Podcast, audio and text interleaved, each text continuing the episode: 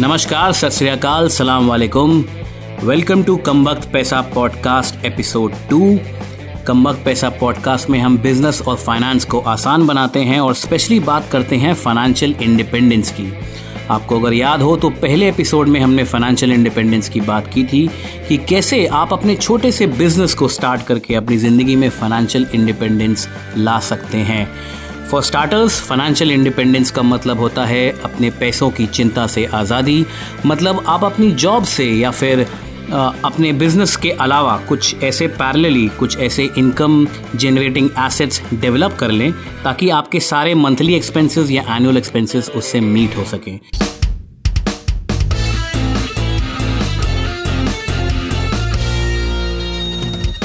Start करने से पहले हम आपको बता दें कि Kambakht Paisa podcast has been brought to you by street journals.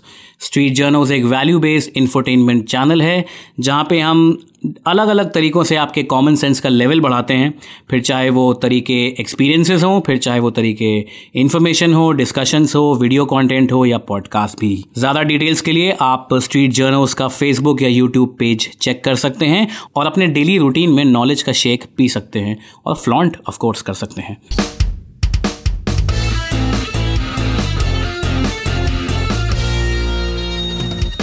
तो हमारे साथ हैं दो बम्बैया गुज्जू।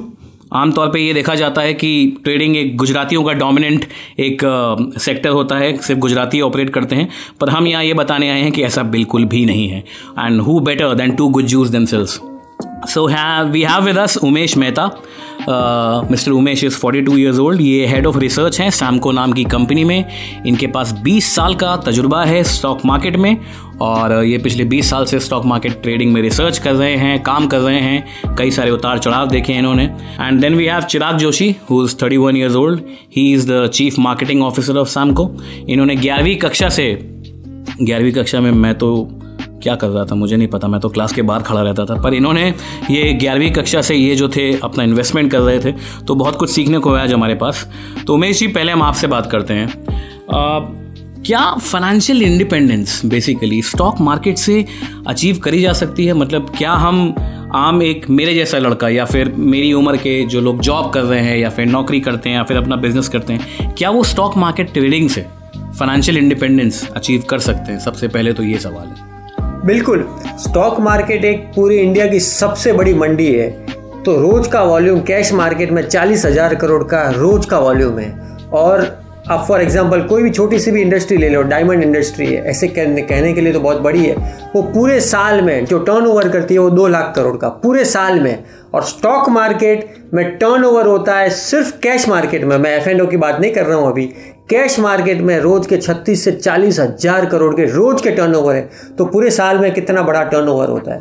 मार्केट बहुत बड़ी है, कुछ लोग ही इसमें काम करते हैं और शायद वो कैसे काम करते हैं वो बाहर वालों को बताते नहीं, और इसलिए वो हर सालों साल वो पैसा उसमें अच्छा बनाते हैं। तो इसकी रिक्वायरमेंट है, कुछ इसके फॉर्मूलाज है, कुछ इसकी नीति नियम है, कुछ इसकी जो बेसिक रिक्वायरमेंट है वो कोई भी इंसान अगर वो फॉलो करता है तो स्टॉक मार्केट ट्रेडिंग में वो भी अच्छा पैसा बना सकता है। और तो मतलब आपके हिसाब से स्टॉक मार्केट से आराम से कोई इतना पैसा कमा सकता है कि उसके नॉर्मल मंथली एक्सपेंस मीट हो सकते हैं। चिराग, तुम बताओ यार, मतलब कुछ अपने बारे में बताओ, मतलब you are very young, tell me something about yourself. तो मैं आपको बताता हूँ 11वीं में वो 11वीं का स्टोरी कैसा है इन्वेस्टिंग और ट्रेडिंग का। तभी मेरी कोई इनकम नहीं थी, तो मैंने किसी के नाम पे, मेरा एक दोस्त था, उसका बड़ा भाई ब्रोकर था, मैंने अकाउंट खुला ली। मैंने सोचा चलो, बिकॉज फैमिली में काफ़ी लोग ट्रेड करते थे तो रिस्क टेकिंग को हमेशा अप्रिशिएट करते थे, बट उसमें से कुछ सीखो, ऐसा नहीं कि तुम जाके पैसे उड़ा दो, तुमने कुछ सीखा नहीं। तो 11वीं में मेरी बहन कमाती थी, मैं उनसे 10,000 रुपये लेता था कि प्लीज़ मुझे दे दो इन्वेस्टिंग के लिए, मैं आपको एक महीने में 11,000 लौटाऊंगा। हर महीने 11,000, मतलब मैं 1 तारीख को 10,000 लूँगा, 30 तारीख को आपको मैं 11,000 लौटा दूंगा, ऐसे प्रॉमिस करके मैं लेता था। मुझे आता नहीं था ट्रेडिंग, ऑर्डर डालनी आती थी, खरीदना बेचना आता था, और स्टॉक्स का शायद लिस्ट भी नहीं पता होगा, बट मुझे पता था कि यहाँ पैसा बहुत है। मैंने न्यूज़ चैनल में सब जगह पे थोड़ा पढ़ा था कि काफ़ी लोग इसमें से पैसा बना के काफ़ी फाइनेंशियल इंडिपेंडेंस, जो पर्पज़ है आपके शो का, वो पा चुके थे, और वो रिलैक्स करते थे, अपने छुट्टियों पे जाते थे। और हम, मेरा family was a very salaried class family, हम ये ज़्यादा नहीं करते थे, साल में एक लोकल छुट्टी पे चले जाते। तो ये सब चीज़ था, मुझे पता था कि मुझे पैसे कमाना है और ये एक तरीका है जो मैं अभी घर बैठ के कर सकता हूँ। कॉलेज के टाइम बहन से पैसा लेता था, हालांकि पहले सालों में मैंने थोड़ा कमाया गवाया, एक आध महीना उनको रिटर्न दिया मैंने 11,000, कभी कमा लिया तो तुरंत जाके कुछ खरीद लिया। इतनी सेंस नहीं थी तभी, बट मुझे पता था कि ये है, ये स्कोप है मार्केट में। और कॉलेज ख़त्म हुई, मेरी पहली जॉब लगी पढ़ाई के बाद, तो तभी तो मेरी इनकम शुरू हो गई। तो मैंने तो डिसाइड कर लिया था कि अब तो मैं जितना मैं पैसा कमा रहा हूँ सारा मैं रिस्क ले लूँगा और इसमें से एक सिक्स मारूंगा और घर जाके पिताजी को कहूँगा देखो मैंने इतना कमा लिया है। भले मुझे आई डोंट नो मेरे को कितना नॉलेज था तभी, पार्शली कमा लेता था, एकदम भी कभी नुकसान नहीं किया मैंने, भगवान की दया से थोड़ा बहुत कमा लेता था मैं। और पहले जब ही नया नया मैं मीडिया में शुरू हुआ, मैंने मेरा करियर हिंदुस्तान टाइम्स से शुरू किया था, मैंने ज्वाइन किया। तो एवरी फ्राइडे हम दोस्तों के साथ बियर पीने जाते थे, पार्टी करने जाते थे, 1,000-2,000 बिल हो जाता था तभी। एक शुक्रवार को गया मैं, 2 शुक्रवार को गया, 3 गया। मुझे रियलाइज़ हुआ कि ये जो महीने के 8-10 हज़ार रुपये जो मैं खर्च रहा हूँ मेरे पगार के, मैं ये बंद कर देता हूँ और इसको मैं 100% रिस्क ले सकता हूँ। ये पैसे डूब गए तो मैं सोच लूँगा, अपने आप को बोल दूंगा कि भाई 4 बियर तेरे को नसीब नहीं हुई, खुश रहे, अगले महीने चले जाना। ऐसे करके मैंने वो 2-2 हज़ार करके डालना शुरू किया। 2-3 महीने बाद, हालांकि 6-8 महीने तक मैं मेरा पूरा सैलरी स्टॉक मार्केट में डालता था, क्योंकि मेरे घर पे कोई कमिटमेंट नहीं थी, शादीशुदा नहीं था, गर्लफ्रेंड नहीं थी, किसी को घुमाना नहीं था। तो सारा पैसा डालता था स्टॉक मार्केट में, कमाया गवाया, काफ़ी कुछ जमा भी किया। मैं आपको एग्जाम्पल दूँ तो 60,000 का मुझे नुकसान हुआ था जो मेरी बहन को पैसा लौटाना था। फिर से मैंने थोड़ा बहुत ट्रेडिंग करके कमाया। जब मेरी शादी हुई तो मेरा हनीमून मैंने स्टॉक मार्केट के पैसों से किया है। क्या बात कर रहे हो? हाँ, मैंने एंटायर हनीमून का पैसा स्टॉक मार्केट से है। हाँ, मतलब तुम्हें कहीं और से अरेंज नहीं करना पड़ा, सैलरी से नहीं? नहीं, मैंने सैलरी से कुछ खर्चा नहीं किया था। और इंटरनेशनल हनीमून पे गया था मैं, करीब 1.5-1.25 लाख रुपया मैंने खर्चा किया था और वो पूरा मेरा स्टॉक मार्केट से आया था। फिर 2-3 साल की नौकरी के बाद मैंने बाइक खरीदी थी, एक जो भी 2 लाख की स्पोर्ट्स बाइक थी, वो भी मैंने स्टॉक मार्केट से खरीदी थी। तो ये तो मैं समझ गया था कि मार्केट में पैसा है, बट कोई सिखाने वाला नहीं था। जो भी मैं सीखता था, और जब मैंने शुरू किया था तभी यूट्यूब वगैरह कुछ था नहीं, ऑनलाइन कुछ था नहीं, दोस्तों से पूछा। रास्ते में मैं चलता था, मेरे को एक ट्रांसपोर्ट कॉरपोरेशन की कंटेनर दिख गई तो मैं जाके सर्च करता था ये कंपनी लिस्टेड है कि नहीं है। तो घड़ी घड़ी मेरे को ट्रकें दिखती थी, मैं सोचा बड़ी कंपनी होगी तो स्टॉक ले लिया। रोज़ कोलगेट से ब्रश करता था, मैंने बोला यार ये तो हर एक बंदा कोलगेट वापरता है, तो कंपनी बहुत पैसा कमाती होगी, कोलगेट का स्टॉक खरीद ले। वैसे कर कर के मैं सीख रहा था। बट जब तक एक चीज़ मुझे पता थी कि अभी भी मैंने पूरा डिसिप्लिन नहीं लिया था उसमें, जो भी मैं करता था आउट ऑफ पैशन करता था, बट ऑर्गेनाइज डिसिप्लिन, कोई मेंटोर नहीं था। और जितना पैसा मैं बना सकता था तभी, उतना मैंने नहीं बनाया, बट काफ़ी मैं कह सकता हूँ आपको कि अगर मैंने मेरे मेडिकल एक्सपेंसेस भी काफ़ी, घर के जो इमरजेंसी आई थी, मेडिकल इमरजेंसी, वो भी सारे मेरे स्टॉक मार्केट के पैसे से निकल गई। और मेरा रेगुलर सैलरीड इनकम जो आता था उससे मैं मेरे घर चलाने लगा था, वो सब खर्चा होता था। जो भी एडिशनल बड़े खर्चे आपकी लाइफ में एक बार आता है, हनीमून, बाइक लेनी है आपको, ये सब, क्योंकि तभी मेरी पगार इतनी नहीं थी कि मैं 2 लाख की बाइक ले सकूँ। और मैंने घर पर बताया भी नहीं था। मैं गुड़ी पाड़वा के दिन बाइक मेरे घर के सामने मैंने लगाई थी, 2 दिन तक किसी को लगा कि बिल्डिंग, मेरे पिताजी को लगा बिल्डिंग में किसी ने नई बाइक ली है। मैं तीसरे दिन उनको बोला कि मैंने ली है, उनको ये भी नहीं पता था कि मेरी बाइक है, क्योंकि मेरे को डर लग रहा था 2 लाख की बाइक अगर मैं किसी को बोलूँ तो। वो मेरे लिए एक लेसन था कि मैं पिताजी को भी तभी समझा कि मेरा पगार मैंने नहीं वापरा है। उमेश जी, अब मैं आप पे आऊँगा, मतलब जैसे चिराग का एग्जाम्पल है, ठीक है, चिराग इसके जैसे एग्जाम्पल हर जगह नहीं होते हैं कि मतलब आप रोज़मर्रा की ज़िंदगी से अपने लर्निंग्स उठाओ और पैसे लगाओ और स्टॉक मार्केट से पैसे कमाओ। आपके हिसाब से अगर एक नॉर्मल बंदा है जिसके अंदर इतना फाइनेंशियल एटीट्यूड नहीं है या फाइनेंशियल एप्टीट्यूड नहीं है, उसके लिए मतलब आपके हिसाब से उसको समझना कैसा चाहिए? एक बेसिक स्टॉक मार्केट की एक अंडरस्टैंडिंग अगर किसी को चाहिए तो कैसे वो होनी चाहिए? क्योंकि चिराग के केस में तो ही हैड एन एडवांटेज, ठीक है, मतलब इसका थोड़ा सा फाइनेंशियल एक पैशन था, चिराग को पहले से ही पैशन था, राइट। तो किसी नए इंसान को, किसी को भी आना स्टॉक मार्केट में, तो सबसे पहली रिक्वायरमेंट है पैशन, इंटरेस्ट। अगर उसको वो है तो वो धीरे धीरे उसमें आगे बढ़ सकेगा। उसको मोटा मोटी थोड़ा बहुत समझ में आना चाहिए, स्टॉक्स ऊपर जा रहे हैं, स्टॉक्स नीचे जाते हैं, इतनी कंपनीज है, इतने सेक्टर है, एक ब्रॉड अंडरस्टैंडिंग एक थोड़ा बहुत होना चाहिए। और उसको वो लगा, ही शुड लव इट. अगर if he loves it then उसकी जर्नी शुरू हो सकती है. और जैसे जैसे धीरे धीरे आगे बढ़ते जाएंगे, हम इस शो में भी बताएंगे कि उसको कैसे जर्नी करनी है. सो वो फर्स्ट रिक्वायरमेंट है, उसे अच्छा लगना चाहिए, you should love it.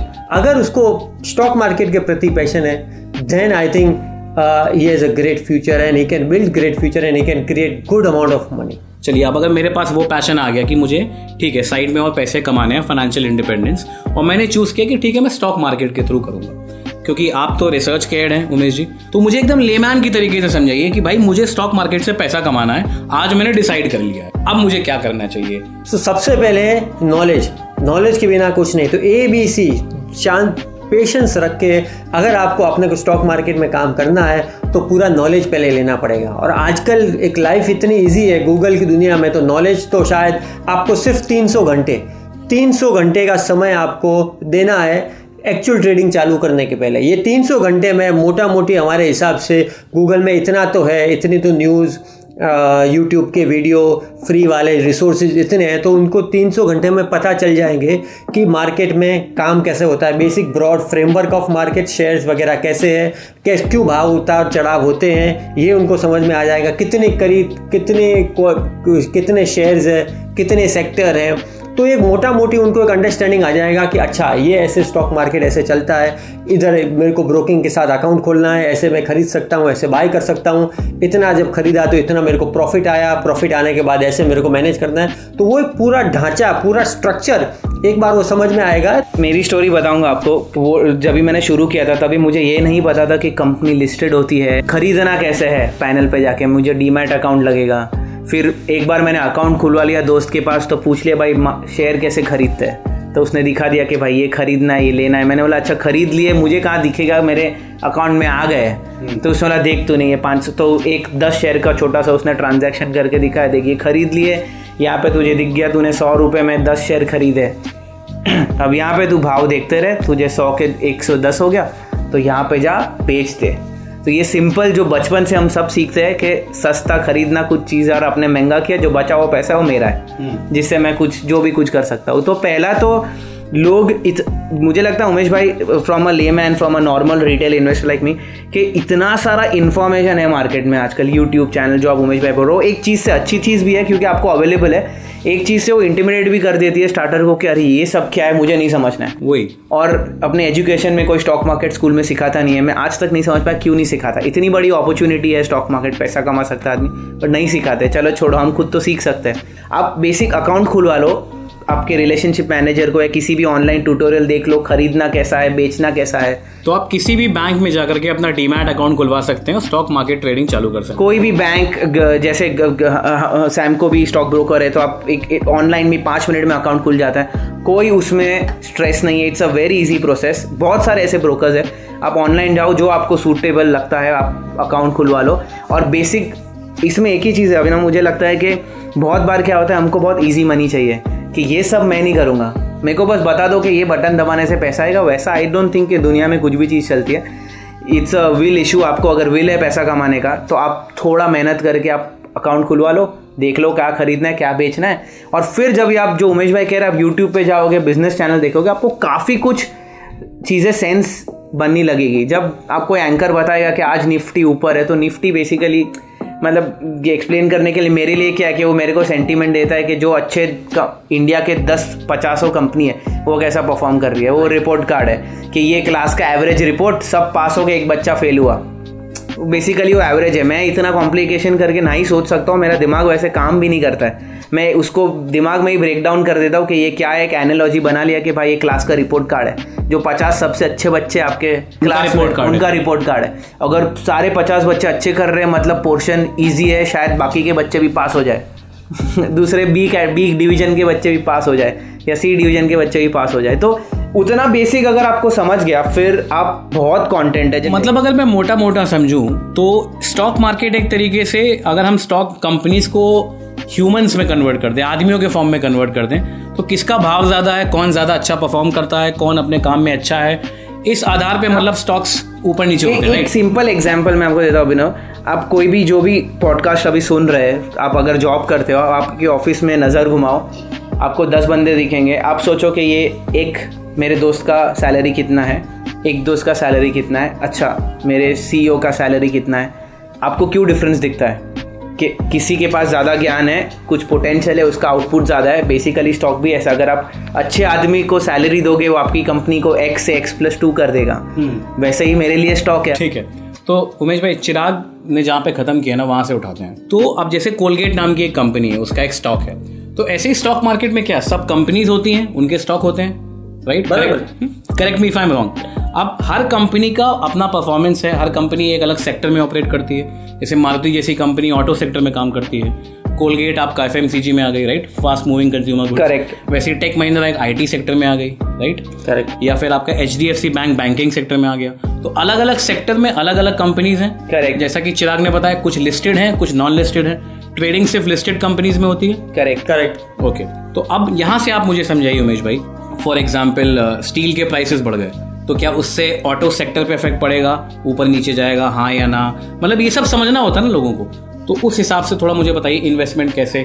So for example अभी थोड़ा चल रहा है कि इकोनॉमी स्लो डाउन है, कंजम्पशन, लोग खर्चा नहीं कर रहे हैं वगैरह वगैरह, तो इससे अपने मोटा मोटी ये समझ में आ रहा है कि लोग अभी टू व्हीलर नहीं खरीद रहे हैं, गाड़ियाँ नहीं खरीद रहे हैं। तो आज सुना होगा कि भाई गाड़ियों के नंबर सेल्स कम हो रहे हैं, टू व्हीलर के सेल्स कम हो रहे हैं। तो अब एज अ ट्रेडर मैं कैसे एडवांटेज ले सकता हूँ? तो जाहिर है कि मैं बेचूंगा, क्योंकि मुझे पता है कि अगर कंपनियाँ प्रॉफिट नहीं करेगी, अगर कंपनियों के सेल्स नहीं होंगे तो कंपनियों के भाव गिरेंगे, बिल्कुल। और तो मैं अभी बेचूंगा और कुछ समय बाद थोड़ा जैसे टाइम निकलेगा तो मैं वापस खरीदूंगा, तो वो जो भाव नीचे आया है वो डिफरेंस मेरा प्रॉफिट है।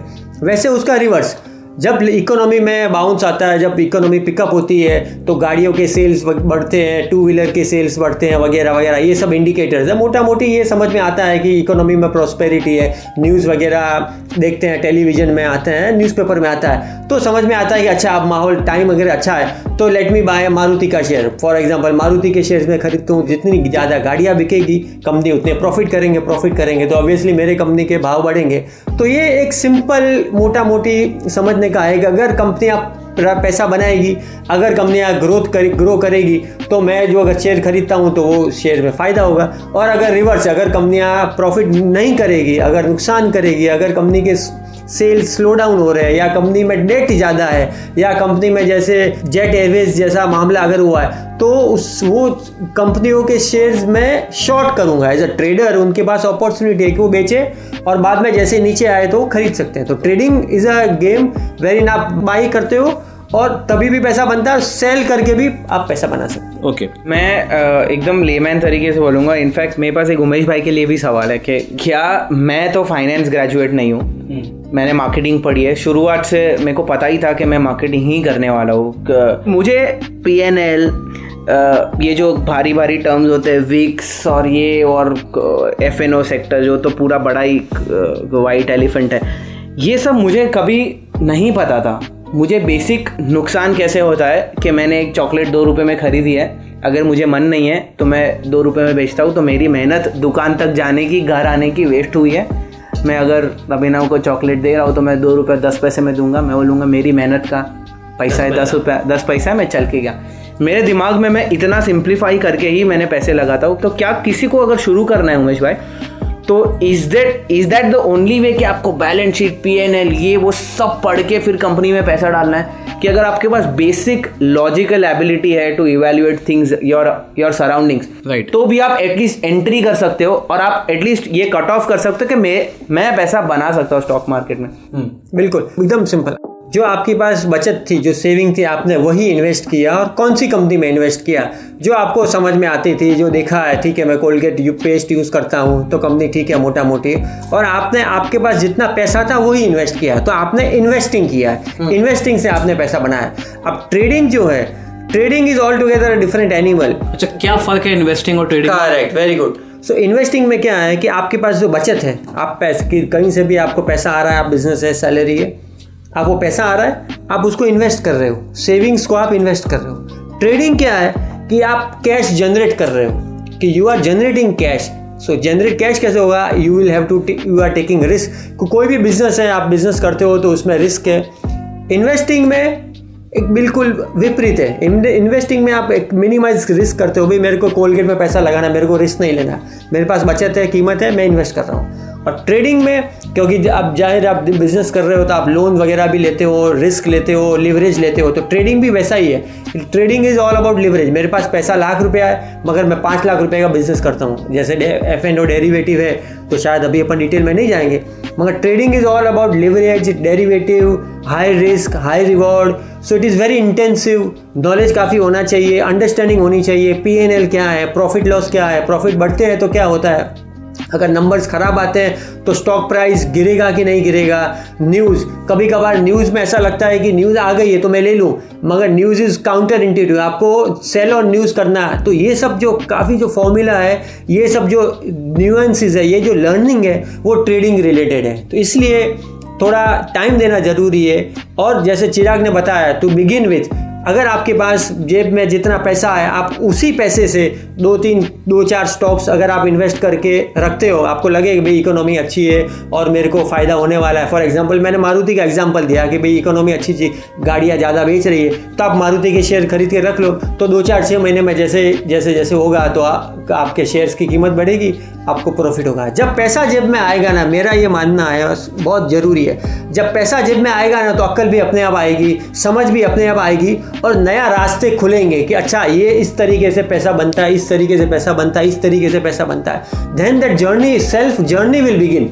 मैं इसमें ऐड करना चाहूँगा अभिनव, उमेश भाई एक्चुअली बिल्कुल सही बात बोल रहे हैं। मैंने शुरू किया था इन्वेस्टिंग से, बट एक चीज़ क्या होती है, जैसे ही आपका अकाउंट खुला आप इन्वेस्टिंग करते हो, आप इंटरेक्ट करते हो स्टॉक मार्केट के साथ, आप क्लास का रिपोर्ट कार्ड देखते हो, निफ्टी सेंसेक्स, आपको ये टर्म्स अपने आप समझ में आने लगते हैं, क्योंकि नाउ यू आर इन्वॉल्व, आपका पैसा लगा। और जब आदमी का पैसा लगता है ना तो अपने आप उसकी ट्यूबलाइट खुल जाती है और वो देखना पढ़ना शुरू कर देगा, बाजू वाले का क्या कर रहा है, मेरा दोस्त क्या कर रहा है, उस तूने क्यों कोटक लिया, मैंने तो HDFC लिया, ऐसे सब क्यूरियोसिटी अपने आप जलती क्योंकि मेरा पैसा लगा है। तो मतलब it's a slow process. Yes, आप धीमे धीमे सीखते हो मेरे हिसाब से। तो स्टार्ट आप स्लो करो, इन्वेस्ट करो, छोटे स्टॉक्स में करो, कम रिस्क लो, फिर जैसे जैसे आपकी समझ बढ़ती जाए, आपको वॉलेटिलिटी समझ में आने लगे, आपको सेंसेक्स समझ में आने लगे, आपको निफ्टी समझ में आने लगे, आपको सेक्टर का उतार चढ़ाव समझ में आने लगे, क्योंकि आपका पैसा लगा है तो आप धीमे धीमे अपने आप समझने की चीज़ें शुरू करो, तो eventually you move on to, हाँ मैंने तो यही ट्रेडिंग किया था, eventually you move from investing to trading, right. Yes, तो मेरे ख्याल से ये न्यूज़ का जो हम लोग अभी कॉन्टेक्स्ट डिस्कस कर रहे थे कि कौन सी न्यूज़ को सीरियसली लेना चाहिए या कौन सी को नहीं, इसका कोई सेट आंसर नहीं है, मेरे ख्याल से मैच्योरिटी के साथ आता है। चलो ये तो न्यूज़ की बात हो गई, लेकिन हमारे यहाँ India is a country of festivals, right. तो हमने अक्सर देखा है जैसे दिवाली में एकदम से स्टॉक मार्केट में एक्टिविटी बढ़ जाती है, दिवाली के टाइम लोग पैसा लगा रहे हैं, निकाल रहे हैं, धनतेरस के दिन, तो गुड़ी पड़वा, ये सब कुछ फेस्टिवल्स होते हैं, राइट। तो इस टाइम उमेश भाई आप तो रिसर्च के आदमी हैं, दिवाली के टाइम ऐसा क्या होता है कि एकदम से स्टॉक मार्केट में हलचल बढ़ जाती है, या फिर गुड़ी पड़वा के टाइम, धनतेरस के टाइम, तो कुछ फेस्टिवल को कॉन्टेक्स्ट में कुछ थोड़ा सा बताइए। अब फॉर एग्जांपल लोगों को ऐसा लगता है कि दिवाली के टाइम पे, धनतेरस के टाइम पे लोग ज्वेलरी खरीदते हैं, तो जो ज्वेलरी के जो शेयर्स है स्टॉक मार्केट में जो लिस्टेड है वो हमें खरीदना चाहिए, उस शेयर के भाव बढ़ते हैं। मगर जब थोड़ा सा अपन स्मार्ट बनते हैं, थोड़ा रिसर्च करते हैं, तो हम चेक करते हैं कि पिछले 10-15 सालों में, हर बार दिवाली है वो तो हमें पता है, कैलेंडर से पता चलेगा, तो हर बार दिवाली में वो जो स्टॉक्स, जो 2-3 स्टॉक्स लिस्टेड है जो ज्वेलरी के बिजनेस करते हैं, वो मैं जाके चेक करता हूँ कि हर बार क्या दिवाली के टाइम पे वो शेयर्स के भाव बढ़े हैं। अगर आंसर येस है, अगर 10 में से 8 टाइम्स अगर वो स्टॉक के भाव बढ़े हैं, दैट मीन्स मेरे को हाई कॉन्फिडेंस है कि नहीं, इस बार भी दिवाली के आसपास ये जो कंपनियों के शेयर्स के भाव बढ़ेंगे। तो इसको थोड़ा सा रिसर्च करके इस तरीके से लोगों को थोड़ा सा मार्केट में समझ के काम करना पड़ेगा, ना कि सिंपली अगर दिवाली का टाइम है, आपने 2-4 जगह सुन लिया कि धनतेरस का टाइम है, लोग ज्वेलरी खरीदते तो मैं शेयर खरीदूं, अगर उस बिलीफ पे करेंगे तो उसमें पैसा नुकसान होगा। तो इसके लिए ज़रूरी है कि थोड़ा सा खुद अपने आप रिसर्च कर ले, ना कि दूसरों के कहने पे बहकावे में आके वो इन्वेस्ट करें। तो फॉर एग्जांपल सीमेंट, तो जब बारिश आती है तो सीमेंट की सेल कम हो जाती है, सबको पता है, कंस्ट्रक्शन एक्टिविटी डेली हो जाती है, तो लोगों को लगता है कि नहीं सीमेंट कंपनी के भाव बेचेंगे, मैं बेच के काम करता हूँ, 2 महीने के बाद सितंबर अक्टूबर में मैं खरीद लूँगा। तो ये जब आप 15 साल में जब आप चेक करते हो कि हर बार क्या मॉनसून के टाइम में सीमेंट कंपनियों के भाव गिरे हैं, answer is no. So there is no correlation between monsoon कि मॉनसून अगर है और सीमेंट कंपनियों के भाव गिरे, ऐसा कुछ भी नहीं है. So it is 50-50. तो अगर ये मगर मैं ये मायने से लेके चलता हूँ कि भाई मॉनसून है, मैं सीमेंट के भाव बेचूँ, मेरे को पैसा कमाए, वो नहीं है. तो जब हिस्टोरिकली जब हम चेक करते हैं तब जाके इसको बोलते हैं कि नहीं भाई ऐसा नहीं करना है, भले लोग मीडिया में वगैरह कुछ भी बोले, मैं सीमेंट कंपनी को नहीं बेचूंगा क्योंकि प्रोबेबिलिटी 50-50. मतलब भावनाओं पर मत जाओ, नंबर देखो. मैं एक चीज़ जो उमेश भाई से रिलेट काफ़ी करता हूँ, जो अभी आप उमेश भाई एक्सप्लेन कर रहे थे कि अगर आपको ये बेसिक चीज़ें भी समझ में आती है ना, आपको आप आज आप कोई भी इलेक्ट्रॉनिक्स हम खरीदने जाते हैं, हमारा सारा पैसा मोस्टली, मैं एक रिसर्च पढ़ रहा था कि जो यूथ है इंडिया की वो मैक्सिमम पैसा ब्यूटी प्रोडक्ट्स और इलेक्ट्रॉनिक्स में खर्चते हैं.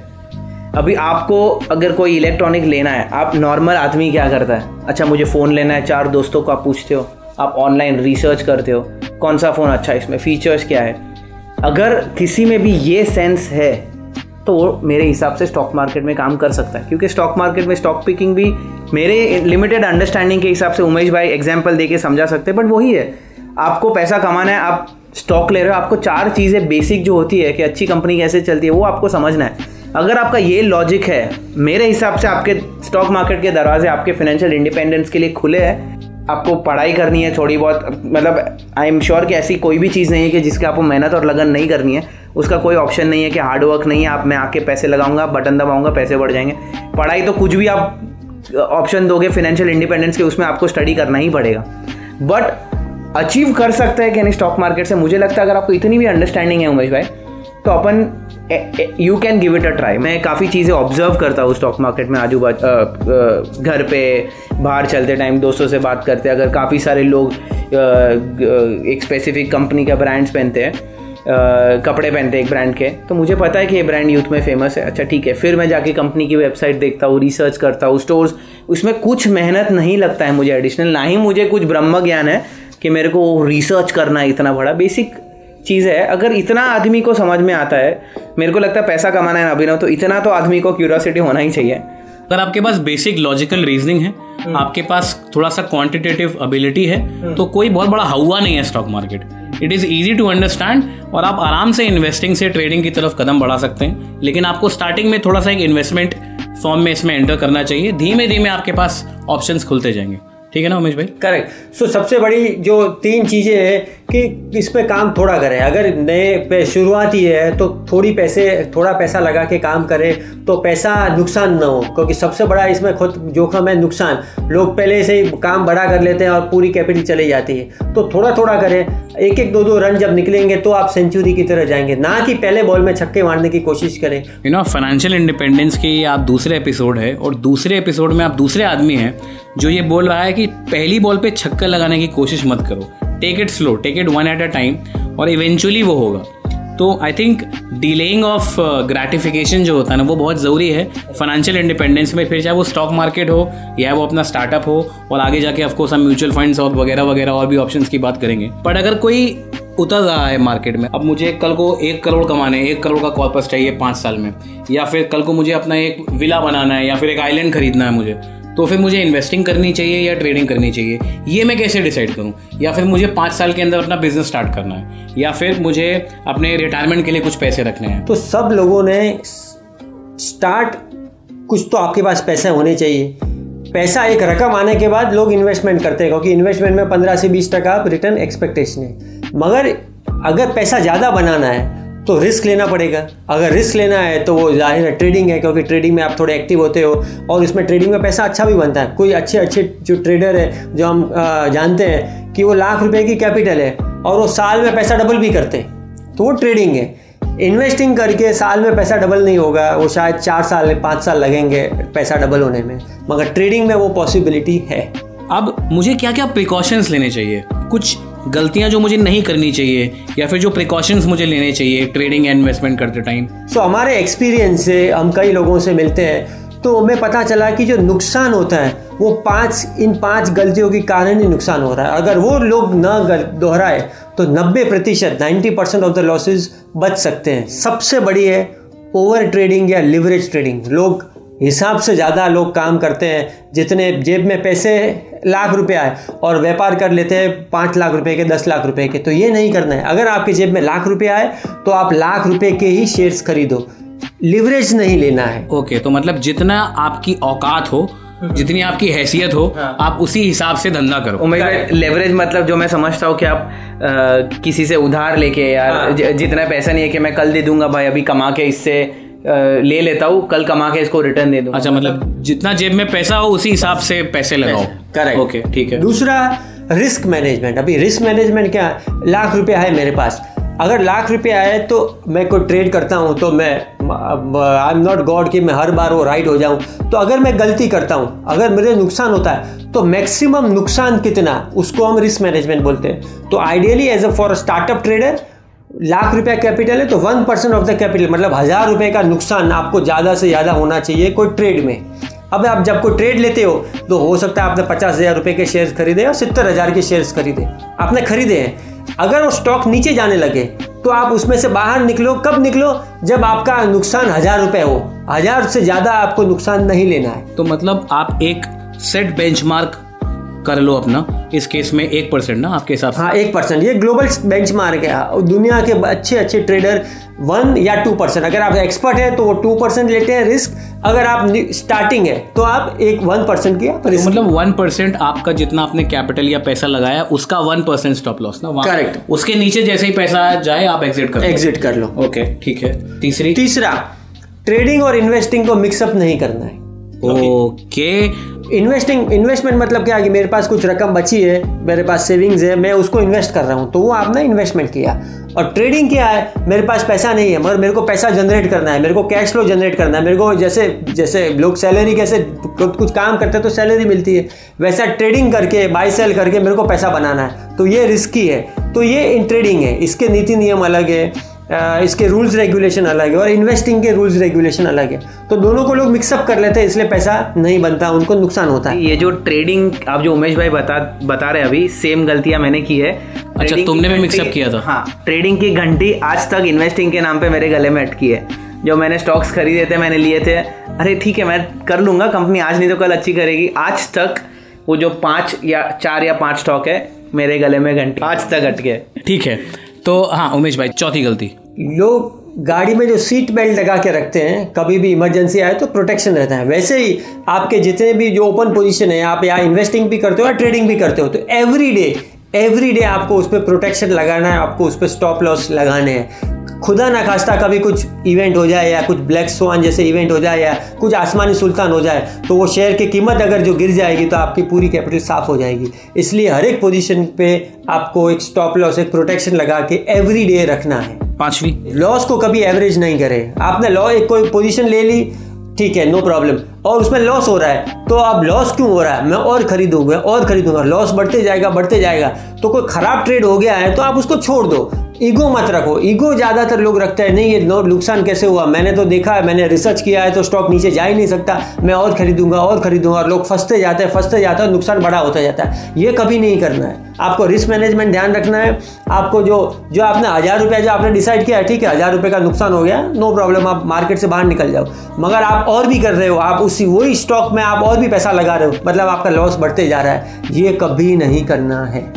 तो ये 5 पॉइंट्स हैं जो आमतौर पे ये लोगों को ख्याल में रखने चाहिए before they get into stock market. ये सब धीमे धीमे लेकिन समझ में आती होंगी उमेश भाई। इसको हम कहते हैं मार्केट फीस। मतलब कोई भी अगर मार्केट में पैसा लगाता है, आप नुकसान करते हो, 10,000 नुकसान कर लिया, आपने एक बात सीख ली, तो इसको जनरल मार्केट में एक जार्गन है, बोलते हैं इसने मार्केट फीस भर के आया। क्लास की फीस भरते हैं, क्लास में प्रोफेसर सिखाते हैं, वैसे मार्केट में अगर आपने कुछ नहीं आता है, आप जो लॉस करते हो उसको मार्केट फीस समझ के कि भाई मेरे को सीखने को मिला, आगे मैं अच्छा करूंगा, वैसे हम समझते हैं, तो दिल को ठेस नहीं पहुंचती है नुकसान से। एंड क्योंकि चलिए चिराग और उमेश भाई, आप लोगों के लिए तो फुल टाइम जॉब है, फॉर ऑल दोज पीपल जिनके लिए फुल टाइम काम नहीं है, आप अपनी रोज़मर्रा की ज़िंदगी में बिजी रहते हैं, you need an effective partner, you need somebody who can assist you in stock market, mutual funds और any other investment forum. Chirag और उमेश जी दोनों सैमको नाम की कंपनी से हैं और Samco can be an effective partner. आप उनकी वेबसाइट पर जा सकते हैं and they have very interesting products and services and you might want to choose them if you are looking to earn money, gain financial independence through stock market. Chirag and Umesh, thank you so much for your time. I hope लोग इस podcast से कुछ सीखें और stock market की तरफ बढ़ें, stock market investment या फिर ट्रेडिंग, स्टॉक मार्केट इन्वेस्टमेंट या ट्रेडिंग, इनमें से कुछ चूज करें। आप तो डेफिनेटली सीख गए हो। मैं डेफिनेटली सीख गया हूँ, मेरे लिए तो एटलीस्ट ये एक लर्निंग है और आई एम श्योर बाकी लोगों के लिए भी एक लर्निंग होगी। So Umesh and Chirag, thank you so much for your time. Thank you so much Abhinav, thank you. तो यहाँ पे खत्म होता है यार कमबख्त पैसा पॉडकास्ट का दूसरा episode. I am sure stock market को लेकर के आपके बहुत सारे डाउट्स आज क्लियर हुए होंगे और आई एम ऑल्सो श्योर कि बहुत सारे लोग आज भी इसको रिस्की समझते हैं, पर स्टॉक मार्केट में आप रिस्क को और लॉसेस को अपना मार्केट फीस समझ सकते हैं और ऐसे ही हम ग्रो करते हैं, ऐसे ही हमें फाइनेंशियल इंडिपेंडेंस मिलती है। और इसी ट्रेडिशन को आगे बढ़ाते हुए हम चाहेंगे कि आप हमारे तीसरे एपिसोड में भी जुड़ें। तीसरे एपिसोड में हम एक नया तरीका एक्सप्लोर करेंगे फाइनेंशियल इंडिपेंडेंस का। और तब तक के लिए पढ़ते रहिए, लिखते रहिए, अपनी खुद की रिसर्च कीजिए और हमें फीडबैक्स भेजते रहिए। Till then, subscribe to awareness, subscribe to street journals. Good bye, शब बखैर।